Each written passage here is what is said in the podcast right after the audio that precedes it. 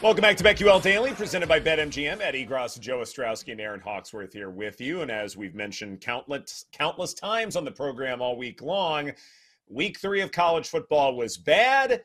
Week four of college football will be good. A number of outstanding contests. And Joe, I know that throughout the course of this week, you have spent a lot of time crafting and prepping for how you are going to enjoy this Saturday. It's just one of those weekends, right? Like l- last week, if you're looking ahead, you say, honey, whatever you want to do. You want to do the pumpkin patch? I'm down because you've got to cash in a favor for this weekend because you're not leaving the TV Saturday and then it's another NFL Sunday. Like you're not doing it. Okay, we'll do what I'll do whatever you want, babe whatever you whatever you need. You need to do some stuff around the house before it gets too cold. A lot of people closing their pools. You, you know, you need to do that last weekend. So um, I'm looking at it differently. I've just been thinking, okay, you know, thinking about the food situation, anybody coming over, how the TV setup's going to be, because not leaving, not leaving. I've got to be in front of a TV where if I do leave, I've got to make sure that we're in front of a TV. But, you know, Mad Dog Russo what had me thinking some other things. Like maybe I need to get a little bit more creative. Like Mad Dog's living the better life than I am, guys. He went into great detail on ESPN. Take a listen. I'll get a run in. I'll take the two dogs, Bo and Riley, for a walk. At about 12 o'clock, uh, sit down, uh, make an early cocktail, uh, cut a gummy in half. What's a gummy? A gummy. Uh, cut a gummy in half. Keep listening. Uh, uh, I could have come in here. We got Florida State Clemson. I like the Florida State quarterback. I'll do something there. At about 325, when I'm sourced, and I'm not driving in the house, 325, I'll put the call in the Fat Rob. 718-504, uh, I'll put the call in the Fat Rob. Rob, you know what? What the hell? I can't root for Oregon. All right, and I'll pretend on TV. Put 10 dimes on Colorado. It's Colorado in the, uh, that's been the game. So by 325, I'll be sitting down with my shorts, little t-shirt, cocktail. I'll have the other half of gummy. Oh, you saved it for later? I'll have half. I thought you were just rationing you it. You go swing the ten rag while you doing that. You go back swinging the ten rag. You're Look at my golf just swing. extending Like the moment. So by 3.30, I'll be, I'll have ABC. It's on ABC, right? Yeah. Is this a Fowler game with Herbstreit? I'm sure it is. Herbstreit and Fowler. Well, why wouldn't they be in there? They got to be there. The Colorado Oregon game. Yeah, that's Maybe what I, I love those two. I love Herbstreit. Herbie, he watches all the time. He always texts. so I'll go out there and I'll put the game on at 3.30 on our route. I've heard from Herbie. Yeah, the only time I've heard from Herbie is when I showed them in Jackson State last year. Uh, You- You've got friends too. There you go. I will bet the ranch and I will move crazy for the buff on Saturday afternoon. Now, For the buff. The, the Oh what? boy. Uh, let's. All right, I Break got. that down. Are we? Are we? What, what, where do we start here? Okay, let's do the betting. We're a betting show. Let's do the betting. Yes, thank you. I've never been more confident in Oregon. Never been more confident. and I know we're coming off the Are Thor you conversation, with Fat Rob? the Sammy P conversation yesterday. Wow. But the, and then for Mad Dog to say, and it's not, is ten dimes a lot for him? I'm gonna say it's that's what he needs for some action. You know, to feel Mhm. like he's got something on the line. Like he, he's a rich man at this point in his career. Um, and never been more confident in Oregon. That's takeaway number one. How about you guys? I'm going to be Yeah. on Oregon as well, minus 20 and a half. I I mean, I guess anything is possible with this Colorado team, but I was looking at some ATS numbers with Oregon, you know, uh, 7 and 1 ATS at home under Lanning, 11 and 3 ATS when the favorite. So I just don't think I- this is a spot for Colorado. It's been awesome what they've done, Yeah. but I don't think this is the spot, Ed. What if this number's really sharp? What if is exactly where it needs to be? Because it does seem Mhm. like the whole reason we're talking about Colorado from a betting perspective is because they've been coming out of nowhere with Deion Sanders and all these transfers, all that stuff. That's fine. But now we have three games. Now we have enough of a sample size to where I think it's safe to say we know what Colorado is all about. We couldn't say that for a long time. And I also think we can say that about Oregon, sort of the, the quick passing game, the fact that Bo Nix may not necessarily wow you, but darn it, he's really efficient. So as far as a side goes, I'm staying away. I think it's right. Really? I think it's exactly where Really? it needs to be.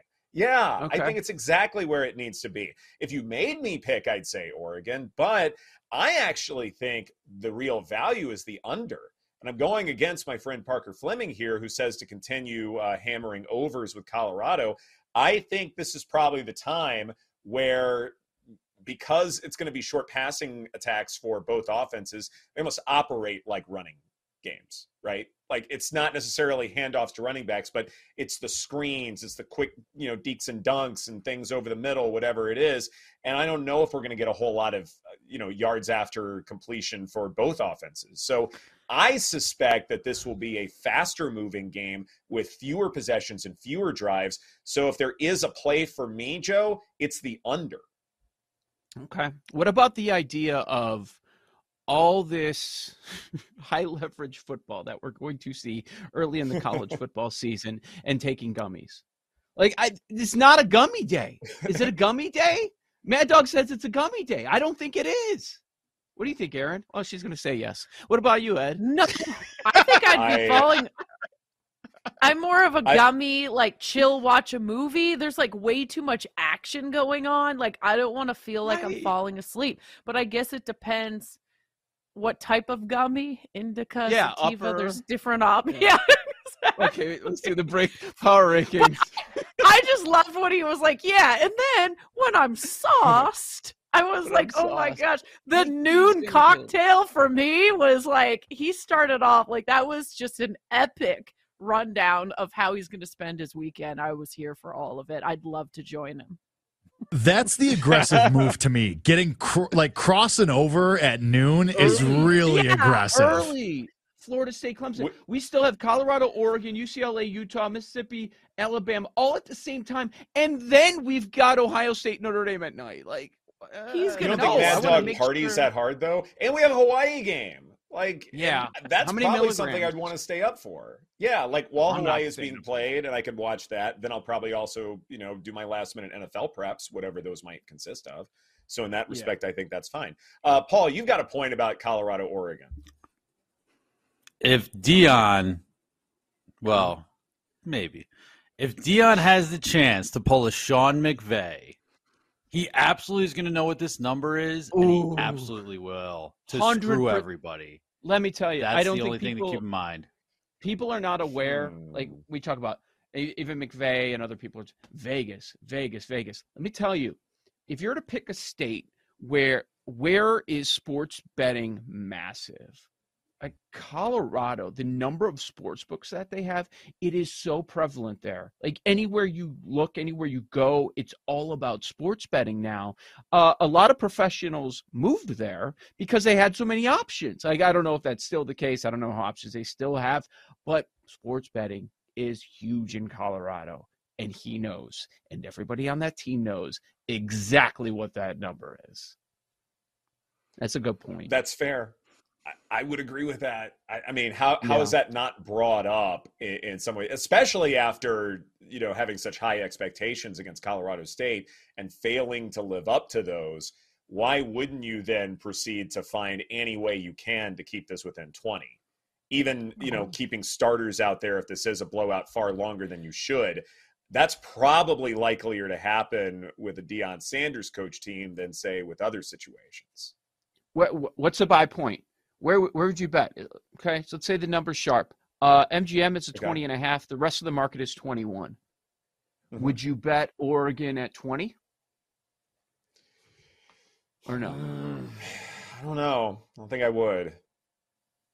It, like it might have to be more like 1918 for me to take Oregon. Under inside 20. Okay. I think that's for me, it's tough to figure out because we haven't seen a.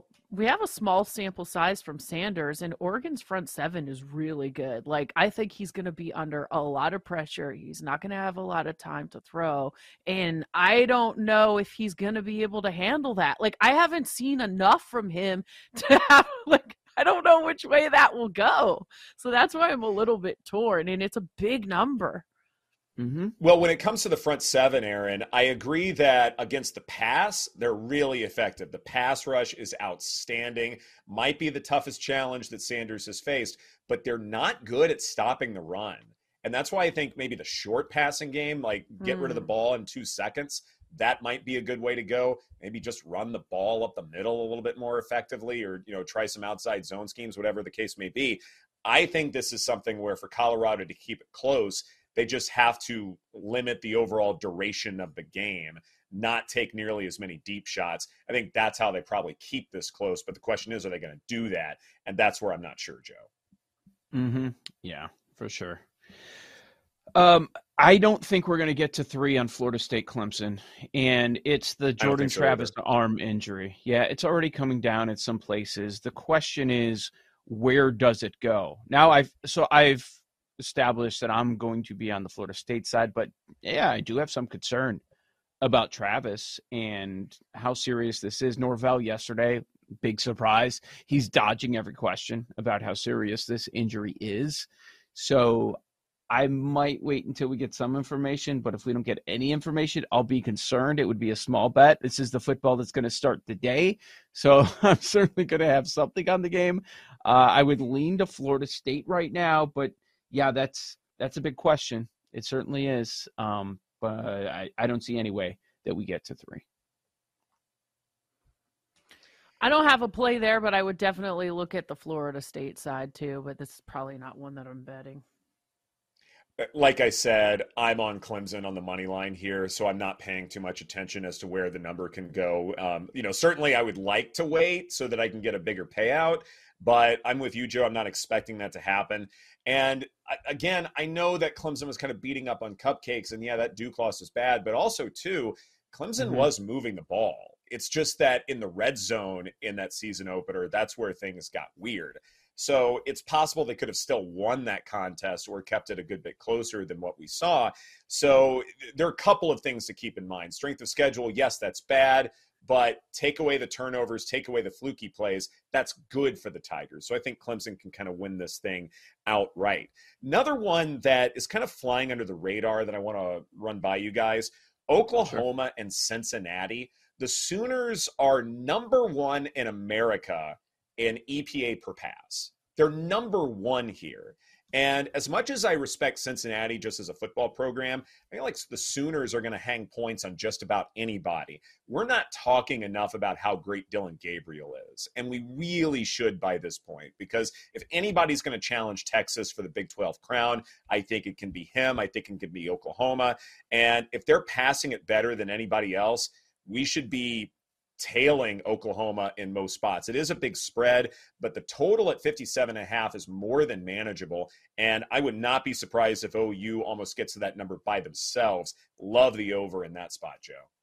Yeah, uh, a couple weeks from now, we'll, we'll be talking about Oklahoma, Texas. It looks like Oklahoma is going to be sitting five and zero once we get to that spot, and that might be the only ranked opponent that they have all season long. Back to back road games for the Sooners, and I think the reason we don't talk about Gabriel as much is he he's a guy that's that's been mentioned over the last couple of years, like in that dark horse Heisman area, but it's kind of what we were talking about with Thor just a little bit ago. This quarterback class is so deep, and there are so many of them playing at a high level that guys like Gabriel in, and Oklahoma is not viewed as one of the top end teams coming into the year.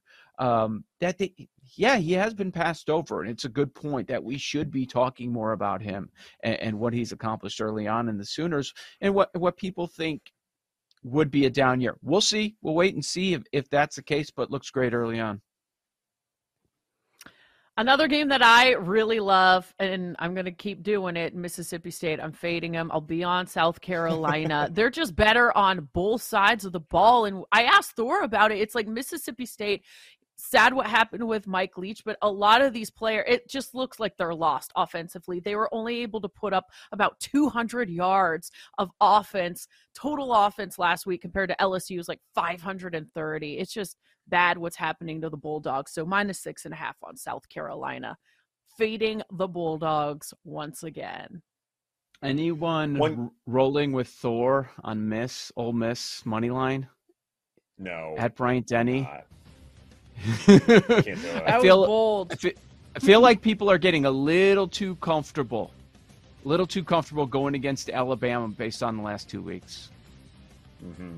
I think Al, you think Nick Saban can't game plan something, or there isn't something prepped for such an important conference game? I don't believe that for one second. I, I you know, the spread it might be sharp, but I can't, I can't back the Revs here. This is BetQL Daily presented by BetMGM. Coming up next, let's be sharper about how we think about NFL penalties. That's right here on the BetQL Network.